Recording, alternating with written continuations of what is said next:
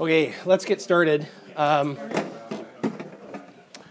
I want to do this early term class survey. I haven't done this in this class before, but I think it could be really valuable. And I was just talking with my, my wife, excuse me, today about, about my class and just how's it going. And I said, well, one of the problems with the grad class is that we've got people all across the spectrum of experience and, of course, taste and I don't mean taste like you guys have good taste. I mean that taste for the material. You're all required as grad students to take a stats class. So some of you are probably here because your advisor said, get that out of the way with Froese because then you don't have to walk down the hill. And some of you said, well, you know, uh, maybe I'll get it done with Froese. I don't have to walk down the hill or whatever. There's a variety of reasons why you're here. And, it, and so it's hard for me to please all of you all of the time, to go as fast as the those of you with the strongest background want or as slow as those of you with the least background would like. So if, you, if we can, well, I'll leave some time at the end of the class to do this, but just think about this maybe. Um, what's, what's good and what it could be better um, so far. We're pretty early on. Uh, I think it was useful to spend some time on Wednesday working on the homework because, you know, we're, we're now uh, several weeks, several weeks? How many weeks in are we? What is this, week five? This is week, we're in week five, and you hadn't actually had an opportunity to do much regression yet, just me standing up here talking about it. So I wanted to get you doing something, try and make some connections between what we've been talking about uh, and what we're actually going to do. So um, if I forget, please remind me to leave, give 10 minutes at the end of the class or something for you to do this. It's anonymous. If you really don't want to write it down on a piece of paper and give it to me before you go, you can write it down on a piece of paper and stick it in my box in the mailroom, whatever you want. It's not, it's, it's only to make this better for you. So, uh, okay. So let's let's leave that for now, and we'll switch over back to the document camera. So where we left off, where we left off, was with this. we were looking at matrix approach to regression, and actually we were a page ahead of this, but I wanted just to come back because this is kind of the key uh, page in this little handout where we talk about, uh, where I bring together the matrix algebra and the solution to the uh, normal equations.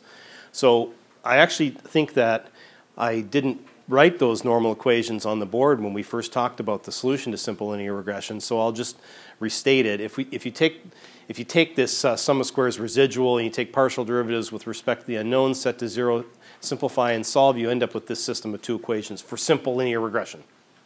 For simple linear regression. And earlier in this handout, I showed you that this x transpose x matrix simplifies to n sum of x, sum of x, and sum of x squared. That looks like the right-hand pieces here. x transpose y sums to those things. We know that we can express the regression coefficients using a matrix of, uh, in that case, it's 2 by 1. Then x transpose x beta looks like the left-hand side of this system of two equations. And um, the right-hand side is x transpose y. So, in other words, x transpose x b is equal to x transpose y. It's just re-expressing the normal equations in matrix format. Since we can uh, pre-multiply by the inverse in order to solve for an unknown, if we pre-multiply both sides of this equality by the inverse, x transpose x inverse, right? x transpose x inverse, x transpose x b x transpose x inverse, x transpose y.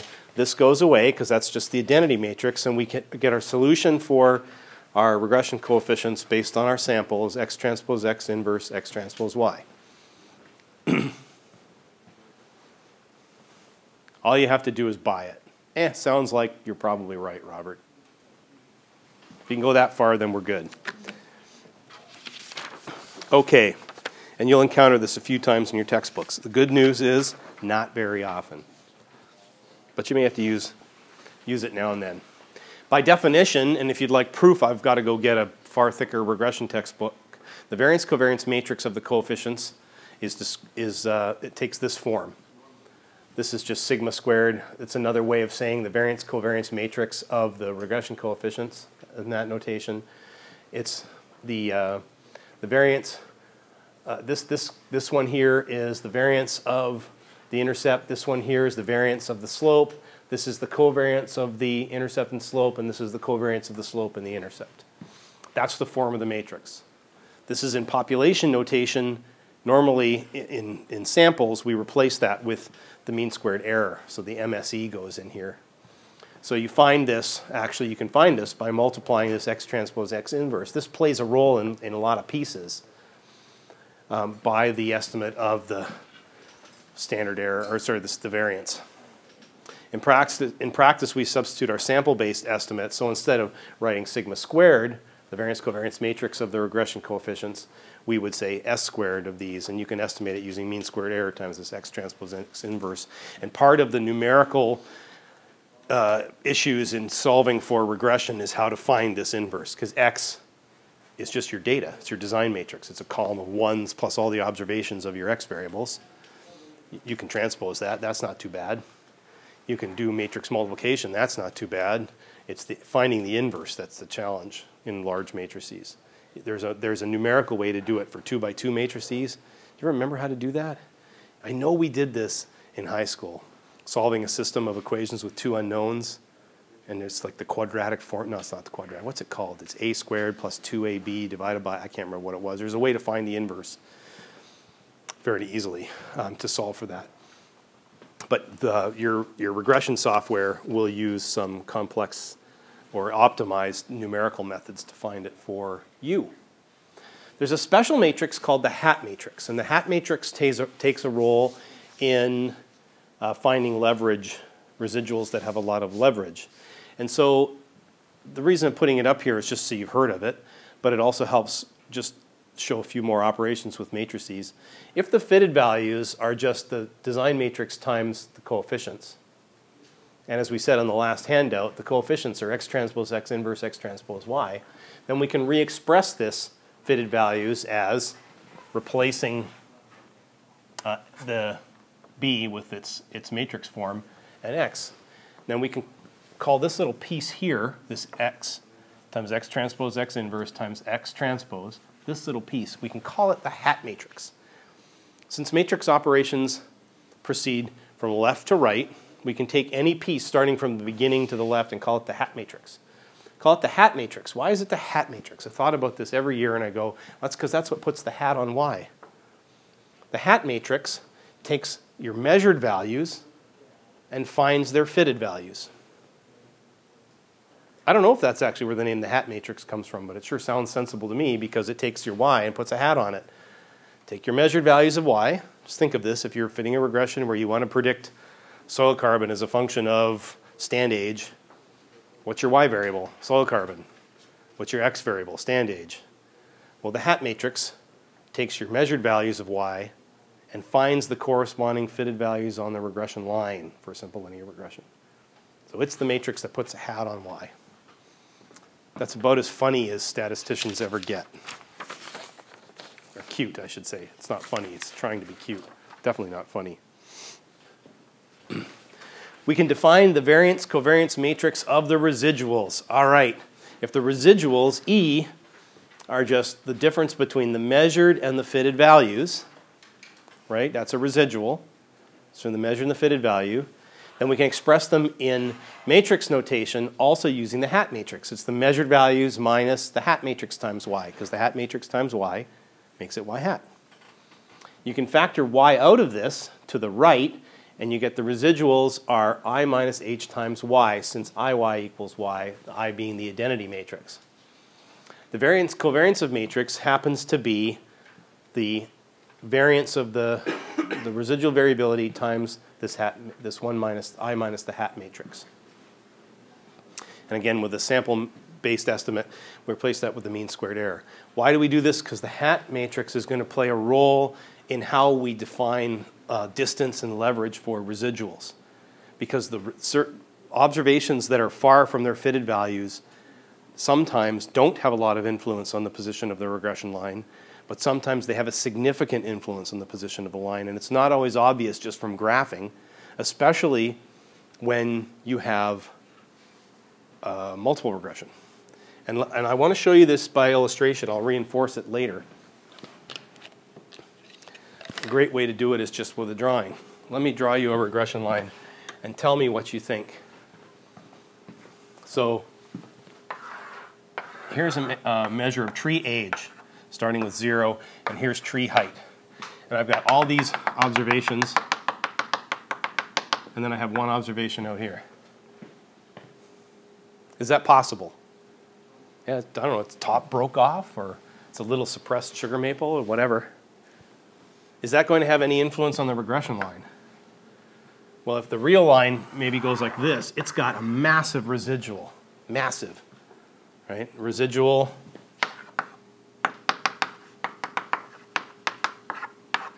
So the y value here is maybe small, maybe 3 feet, and the fitted value up here is maybe 100 feet. It's got a massive residual. Is that going to have an influence on the line? Heck yeah. It's going to tip the line way down like that when you fit it to minimize the sums of squared residuals. It's going to take a lot of, it's going to increase a lot of residuals within the, this space in order to diminish this residual here. Do you want to leave that point in your data, in your model, in your fitting? Probably not. This residual is sometimes very hard to visualize when you have multiple predictors. Here I've only got one x. What if I have two? I can draw you a plane, and you can probably see some residuals that are really high up there. And you can sometimes find fairly large residuals just by calculating them, because the residual is a, is a single number. But a really large residual out here and out here, residuals, really large residuals near the mean of x, don't have that much effect on the regression line. So you might not worry so much about these residuals. It's this residual has a lot of leverage. And those residuals are harder and harder to find when you get into multiple regressions because you don't know how far they are away from the joint mean of all your predictors. We need some method to find them. And you can say, well, sounds like a lot of work. But imagine if you're a drug company, you know, or something where there's a lot of money on, on the line, or you just happen to really care about whatever species, in, invasive species you're worried about, or whatever endangered species you want to protect. So they can, they can be very important. We'll, we'll talk about this uh, a little bit later on. Just another example of how we can use the matrix notation is that we can, we can express predicted values here. But I say predicted, I mean different from fitted. We fitted, we fit a regression line and estimated the coefficients here using one data set, and we've gone and collected some more data. These are xk's. So if, a, if, an x, if it's a simple linear regression, we've got some new observations. We multiply it by our, um, our vector of regression coefficients. You turn that sideways, lay it on top, multiply the two together, add them all up, and you get a y hat. And you can find their standard errors of those predictions by taking the mean squared error and multiplying it by, again, that x transpose x inverse reappears. This x transpose x inverse is from the fitted model, from the original fitted model, the one you used to estimate the coefficients. This x transpose k and this xk are the new data, are the new data. And it actually turns out since this thing is a constant, you can place it anywhere you want. MSE, the mean squared error times this x transpose x inverse, is just the variance covariance matrix of the coefficients. So you can find the standard error of a fitted value by taking this x transpose k, multiplying it by the variance covariance matrix, and then multiplying it, post multiplying it by x transpose k. Why does that matter? It's just to show you something that we've derived for simple linear regression in matrix terms. Yes? So you're saying you would have to kind of have field validated data twice? Like Well, no- To generate a curve and then after you fit it and go and you collect additional data? Yeah, but that's a reasonable scenario. Of say, like, I want to predict the height of a red pine tree from its diameter. And so I pay somebody to go out and collect a lot of data and come back and give it to me, and I build a model. Then I make that available to my client. So they don't have to measure heights anymore, they just measure diameters. And so they go out on their on some stand of interest and they collect a bunch of diameter data. They, they want to get estimates of height, they just use my regression. But in order for them to get prediction intervals on those estimates, I need to give them this variance covariance matrix as well. I can't just give them the coefficients, the slope and intercept. I've got to give them the variance covariance matrix or this, this x transpose x inverse in the middle in order for them to generate um, prediction intervals. Again, that's not complicated for a small, for simple linear regression. It's just a two by two matrix.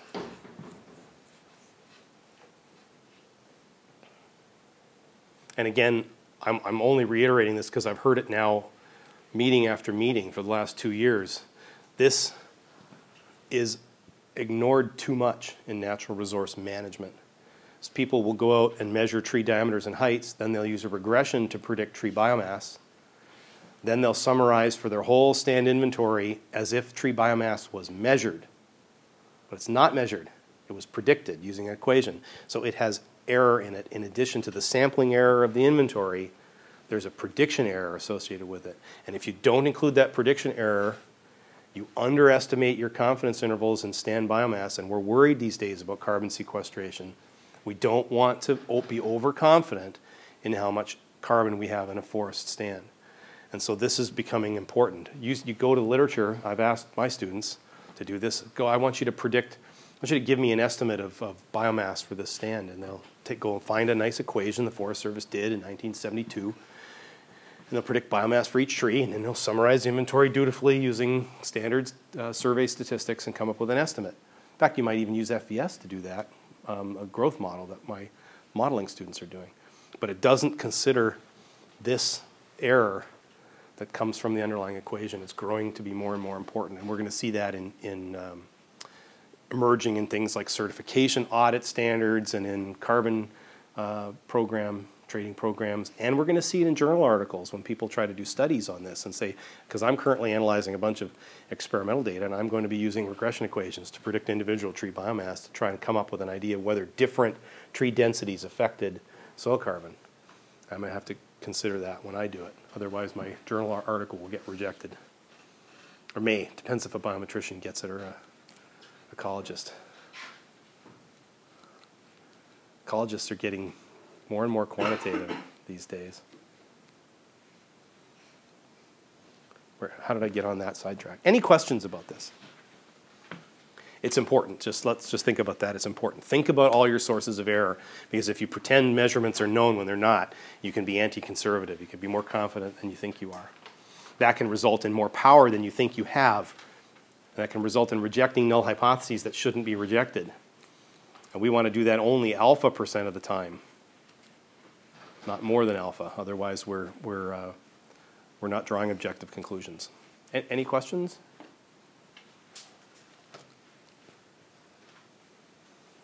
You could flip this around, by the way, and think of it as a trick you could employ in order to find significance and get your paper published. So once you have data, you then analyze that for like specific parameters and use those parameters therein to calculate like matrices. No, here this is the, this is what's going on behind the scenes inside R. Okay.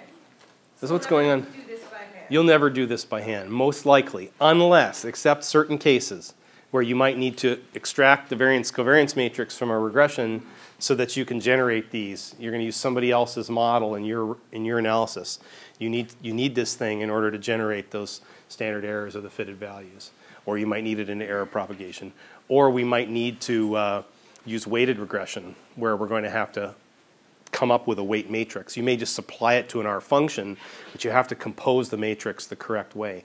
Or in cases where this variance covariance matrix of the residuals, if this thing here is not an I, if we don't have a, uh, independent identically distributed residuals and our hat matrix assumes IID, and if, if we end up with a variance covariance matrix of our residuals that is not um, it's not a diagonal symmetric with a constant value down the middle. Yep. There's gotta be limitations to what you could take the standard error and still apply it to your own data set, wouldn't there?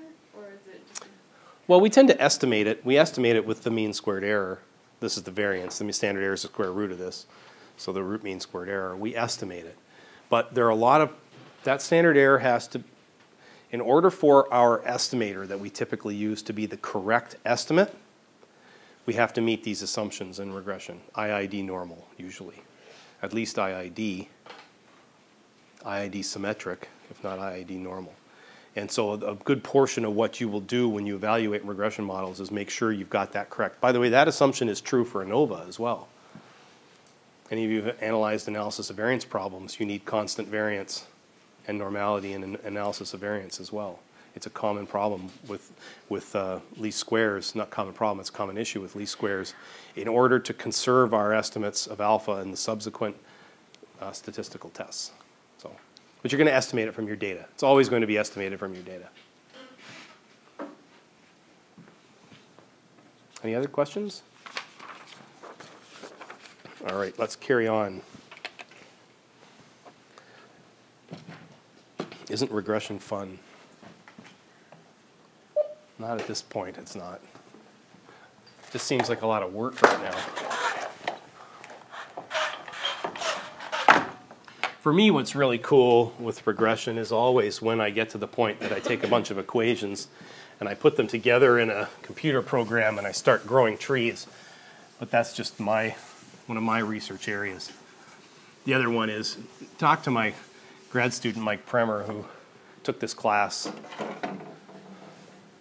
It's 2014, two years ago, and is now analyzing the data he spent two years collecting. And at first, he was wondering whether he made the right choice to go to grad school.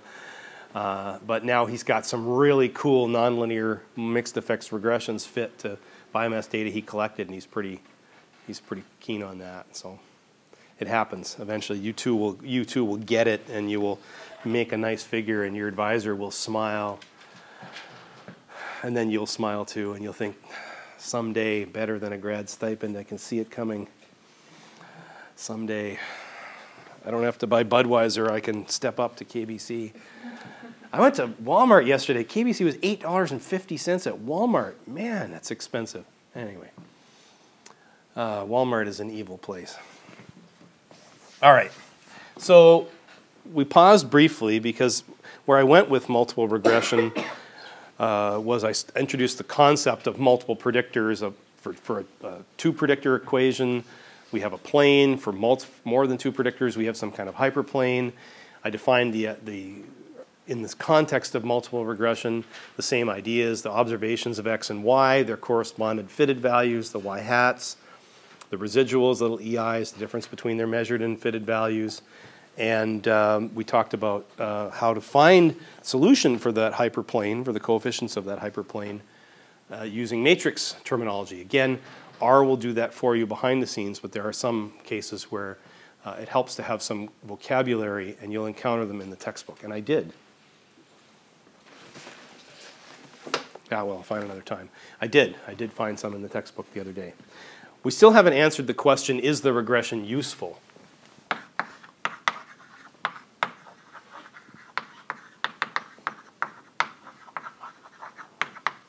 Now, we can derive for multiple regression the same kind of overall F test that we had for simple linear regression by decomposing the sums of squares. So we have the sums of squares total, which is always the difference between the observations and their mean. And there's, not, there's no x in here. It's just the sums of squares of y. This thing is sometimes called the sums of squares y, SYY, sums of squares T, sometimes it's sums of squares total. What other notation? Yeah, well, that's enough of them anyway. We can decompose this into the portions that are due to the regression line, or the regression, in this case, the regression surface, the regression hyperplane. That's the residual.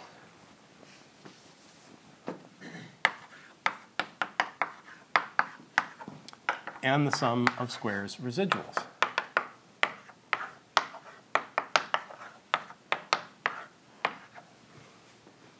So that's our sums of squares regression.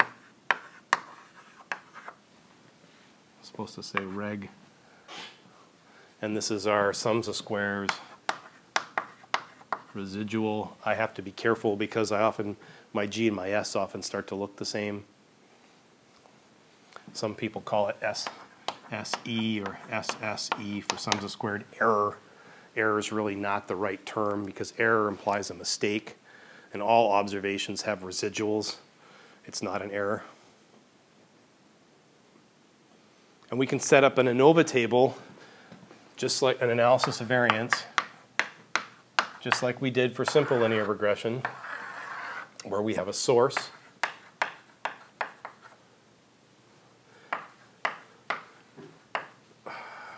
of the regression, residual, and the total.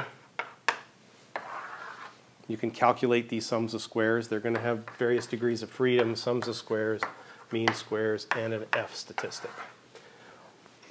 We always draw this thing when we teach regression. Textbooks always put it up too. When you fit a regression in R, and you've done this now, do you get this table? You don't. You'll get an estimate of the, if you do summary on an LM object, you'll get parts of this table. You'll certainly get, this is the F calc, by the way. You'll get the calculated F statistic, and you'll get these degrees of freedom, uh, regression of residual, and you'll get the mean squared residual. That's this one here. It'll, the square root of that is the standard error. You'll get those pieces, but rarely the table. The reason the table is done is because it allows us to derive the F statistic. So you're going to take this sums of squares regression, that just comes from over here. Calculate that for your data, your sums of squares, residual, and you don't actually need the total at this point. The mean squared regression is just the sums of squares divided by its degrees of freedom, and your F calculated is mean squared regression divided by mean squared residual. This is a ratio of variances. This thing is compared to an F distribution as your reference distribution. We need the degrees of freedom to do this. And we derive the degrees of, degrees of freedom, and I said for simple regression, that's an equality as well, right? So you can derive the degrees of freedom by looking at the number of independent observations. We have n of these little observations, and we have one sample mean for y. So our, our degrees of freedom for the sums of squares total is n minus 1. For our regression, we have n of these fitted values, and we have one of those sample means. But we know that we only need, for a simple linear regression, we only need two points to define every other fitted value. So we, we put in 2 here instead of n. 2 is actually the number of predictors plus 1, right? For simple linear regression, two points for a line, we have 1x plus 1 is 2. If, so the actual replacement here is k plus 1, where k is the number of predictor variables.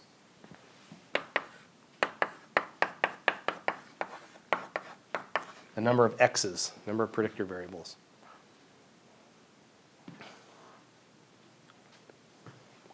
And the same thing happens over here. We have n of these, but we also have n of those, but we really only need k plus 1 predictors to define the surface.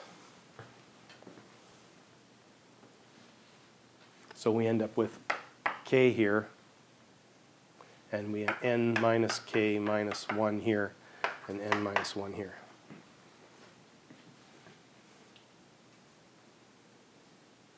So we're going to go to an F distribution. The F distribution is asymmetric, has a long tail, starts at zero. Every F distribution needs some degrees of freedom. To, to compare our F calculated, this is our F cal- to, our, to our F distribution, we need the degrees of freedom. We use the degrees of freedom from the numerator, that's for the regression, and degrees of freedom for the denominator. So that's k and n minus k minus 1. Somewhere out here, we're, we're going to find some f critical value that corresponds to alpha. If our f calculated, I should have put, this is still the f calc. If our f calculated exceeds this f critical, we're in the rejection region, and we reject our null hypothesis. If it's less than that, we fail to reject our null. We never wrote the hypotheses down, which is a mistake. If I can erase this. What were our hypotheses for this test? This test is a ratio of variances that functionally, or for me at least instinctively, I look at it as The sums of squared regression represents the signal, and the sums of squared residual represents the noise. And so if our signal to noise ratio is, is greater than 1, then we have a significant relationship. So the formal hypotheses, statistical hypotheses for these, is that the variance due to the regression divided by the variance of the residual is equal to 1. HA is that it's greater than. Like that. Those are the formal hypotheses. But another way of expressing these hypotheses is actually in terms of the slopes. For simple linear regression, we knew that this hypothesis test was equivalent to saying, is the slope non zero for simple linear regression? In multiple linear regression, you can, have an, you can explain more signal than noise if only one, in cases where even just one of your slopes is greater than zero. So these can actually be re-expressed as um, no coefficients, no of these. Actually, we've got to do it. No beta. Um, uh, no. Let's do it this way.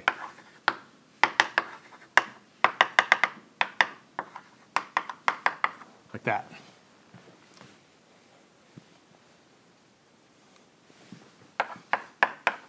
What's the alternative? At least one BK not equal to zero. Here's how multiple regression differs from simple regression. That if you conclude significance on this overall F test, it doesn't mean that all of your coefficients are significant. It means that at least one of them are significant. And it's only in the case of simple linear regression where the t-test for the individual coefficient is equivalent to the f-test because there only is one.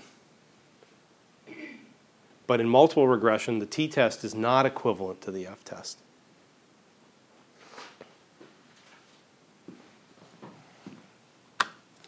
Okay. All the things that, any questions, by the way? Please ask if you have any questions all of the things that we did with multiple regression, talking about confidence intervals and hypothesis tests, they all apply for multiple regression. And right now, in your current homework, which is a bit focused on simple linear regression, you've had to derive a few of those by hand because it's not obvious in R right away how to do it. Most of you have found the, or I, I pointed it out, but have remembered that I pointed out the confint function. You can use the confint function to get confidence intervals on your regression coefficients. I don't know how to do the hypothesis test for other than the, the, the, default hypothesis test, which is that the coefficients are equal to zero against the not equal to zero. Um, so we've derived it by hand by pulling the standard errors out of the table. So in multiple regression, you can construct, uh, and it happens that we, I'll express this in terms of um, uh, we can we can do t-tests on individual predictors. The same way that we did in simple linear regression, except we need to extract the standard errors of those individual predictors separately. And you can do it in R by just using the summary function and then literally retyping the values. But you can also get it in R, and I'll show you how, by using the VCOV function to extract the standard errors directly from the variance covariance matrix of your fitted object. But for any uh, for any null hypothesis that some coefficient uh, is zero against some alternative hypothesis, you can construct a t statistic or a t calc where you, and these, I'm a big believer in trying to find patterns in these. These t calculated statistics are always the same, at least in common practice, they're always the same. They're always some ratio, and you always substitute in your sample based value minus the value under the null, and you divide by the standard error of the sample-based value of your statistic. I'm sorry I drew that a little close to this, but you can, you can take this t statistic, and if we replace this, I should have put j in here. That's j for any given regression coefficient. The trick, of course, is where do you get where do you get this value of the coefficient from under the null? Well, it's it's from the way you set up your hypothesis test. Where do you get the sample-based value? You get it from having fit your regression model. Right? It's a coefficient. It comes out of the summary table, or it's in uh, the the vector of regression coefficients in matrix form. You get that from, from your statistical software, or you did it by hand. I don't think you did it by hand, not for multiple regression. And where do you get the standard error? You get that from your statistical software as well. You're going to compare that to some t critical, right?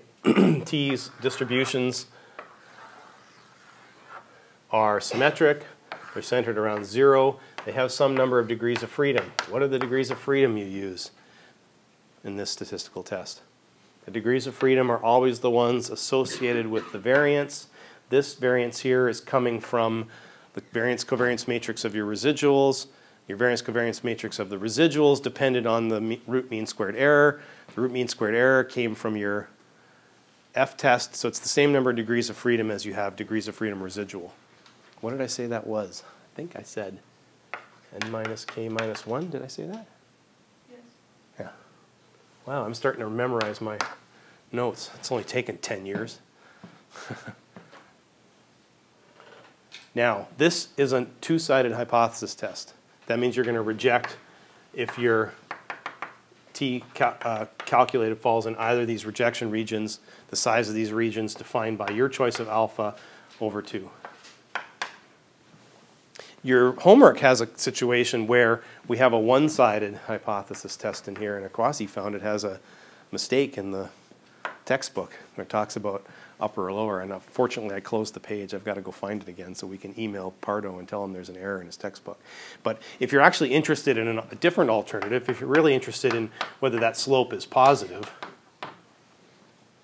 then we change the scenario where our rejection region is only in the right-hand side, right tail, and we can concentrate all our probability over there, and that increases the power of our statistical test, where power is rejecting false null hypotheses. So you're going to find this upper T critical.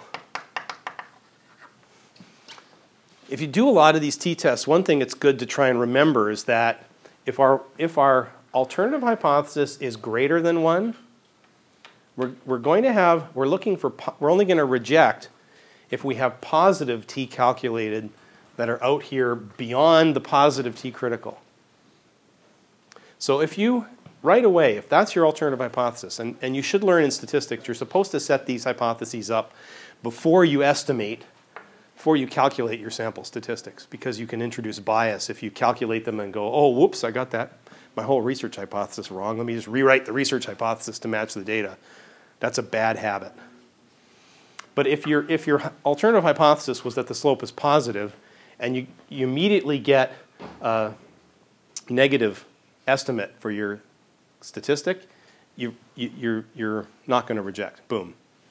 It can't possibly be positive if it's negative, because this is going to be a negative t-calc. It's going to be falling down here in the fail to reject region. The only way you're going to reject this hypothesis is if this t-calc is positive, because it's a right-tailed test. So you don't have to go through the motions of calculating the p-value or the t-critical if you have a t-calc that's negative, but an alternative hypothesis that's positive. Because you know your t statistic has to be in the wrong tail of the distribution. So whatever. Definitely fail to reject on that one.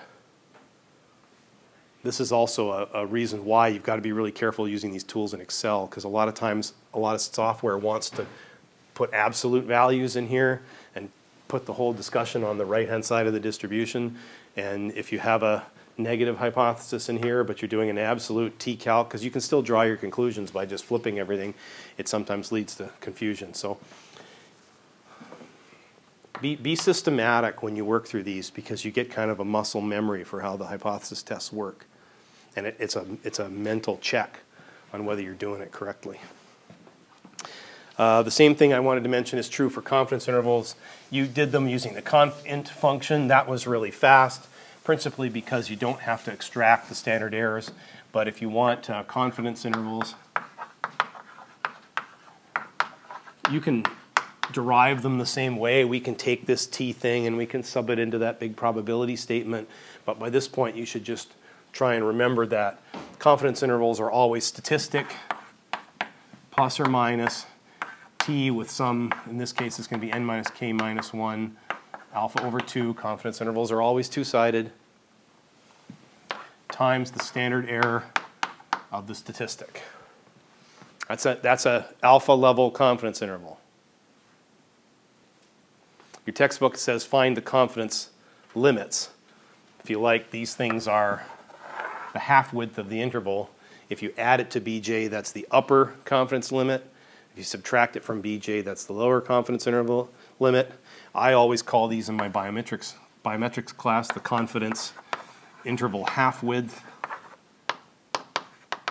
That's probably too much of a mouthful, and I never should have done that. Um, I think Blair Blair has encountered some students in in forest finance, and uh, there's another term we use this for um, uh, an error rate. What did he call it now? No, I've already forgotten what he called it. But this this where do you get this standard error of TJ from? You get it from the variance covariance matrix of the coefficients. R automatically pulls it out, puts it in a table for you. Coefficient, estimate, standard error, T calculated p value in R. If you want to get it, you can use the VCOV function in R. It'll extract the matrix, and then you but then you got to remember what the matrix has looked like. The VK, VCOV is going to give you a matrix that has the estimate squared of each coefficient on the diagonal, and it's going to have their covariances here. So when you use VCOV, you got to remember to refer to one of these. I'll show you an example. So don't worry about writing this down. I've got a worked example for that if you want to automate it. Most folks don't put confidence intervals on their coefficients right away. They're using regression as an exploratory predictive tool, and we're focused more on these t-tests. So you just look at the output from the summary function and you're done. But if you need to go further, you can do these things. Okay, I want to talk about a more general kind of f-test called a partial f-test. And your textbook talks about this as well so it's important to cover. And partial f-tests are very powerful methods for comparing alternative models against each other. So the partial f-test.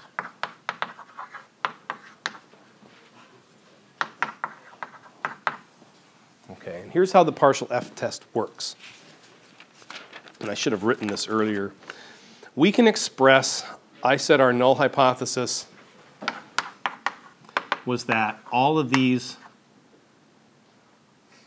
uh, regression coefficients. Actually, I should have put zero in there because that's the intercept, right?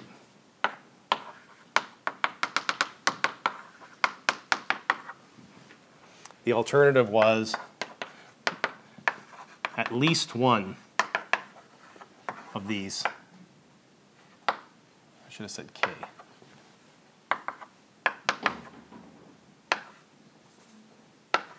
Yeah, it's not zero. We can re express this hypothesis test that the model, to test models with alternative sets of predictors. We can, we can test that, uh, re express these. So this, this, is, this is the overall F test. It says that at least one of these predictors is zero. But if you've got some candidate models, I think my model should have these six predictor variables in it.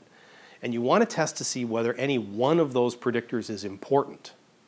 But you, you don't know in this test which one is important. If you want to test to see, I think it might be B2. I want to see if it's, if it's B2 that's important. You can construct for a partial F test the model that has that does not have B2. So this has got um, I'll re-express it in terms of the mean function. That the expected value of y given x1 is some value xk equals xk is the model without b2. I'm going to take b2.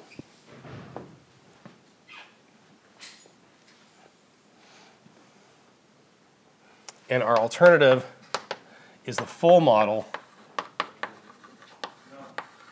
meaning this model uh, from up here. Uh, from up here. The model, full model with all, all of the individual predictors. So we have a full model that contains all the predictors and a reduced model that drops that one predictor out. And we can use an F-test to evaluate this set of hypotheses. You set up a special kind of ANOVA table.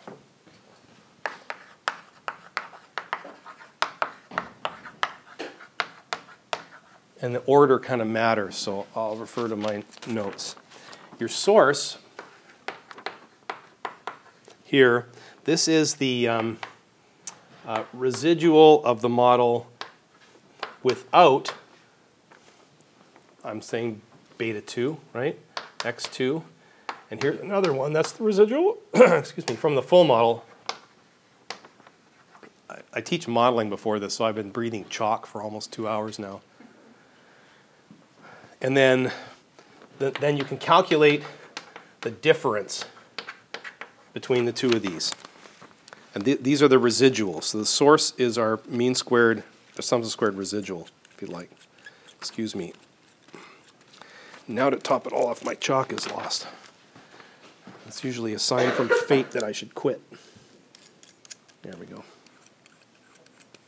Your degrees of freedom here are the degrees of freedom associated with the corresponding residuals. All right, if you fit a full model, what are the degrees of freedom associated with the mean squared residual?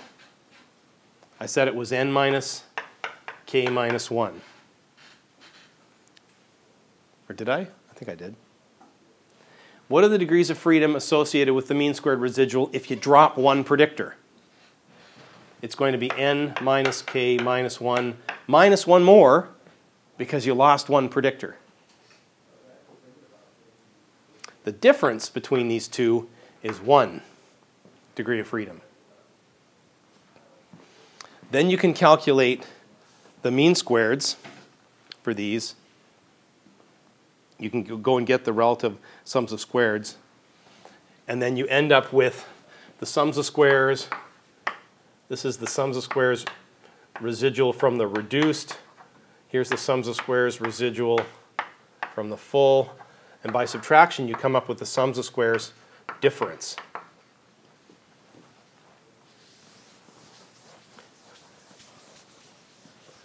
Now we're going to take the mean square, which is the sums of squares, sums of squares difference divided by 1, and the mean square for the full model, the, the sums of squares residual divided by n minus k minus 1, and we're going to come up with an f calculated statistic. And that f calc is again just the ratio of the two variances, and you're going to compare that to um, an f statistic with n minus 1, or with the two comparative degrees of freedom. And hold on a second, I want to give you the reference in your textbook because I have to quit. Nested model test, page 104.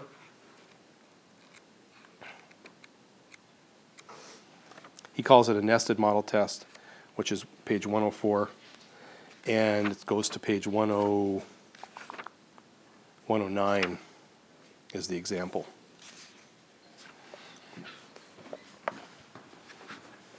So you end up with an F calculated here, which is the mean squared uh, difference divided by the mean squared residual, and you're going to compare to your F uh, reference distribute with the same degrees of freedom, it's going to be 1 and n minus, n minus k minus 1. All right? We'll do an example on this. I'll show you how you do it in R. You use the ANOVA function in R to do this test. You just fit two models using LM, and then use feed them both to the ANOVA function, and ANOVA will do this test for you. It'll be, it'll be more clear once I show you with a worked example. Um, make sure, I've, I've asked you to read chapter three, but uh, you'll find the examples for this specific case on um, the nested model test. You can generalize this, by the way. You can take more than one predictor out. You can test a model with 10 predictors against a model with five, if you'd like. You still you get more degrees of freedom and difference because this is always going to be n minus k minus 1. This will be n minus k minus 5, minus 1 minus 5. You can test nested subsets. The structure of the test is the same way. I really got to quit, sorry, because Victor wants to get in here and teach. If you have any questions, ah, you guys were supposed to remind me we were going to do the early semester survey. Do a um, survey monkey. Okay, why not? I'll do that. That way we don't take class time. Yeah. All right. See you on Monday, right?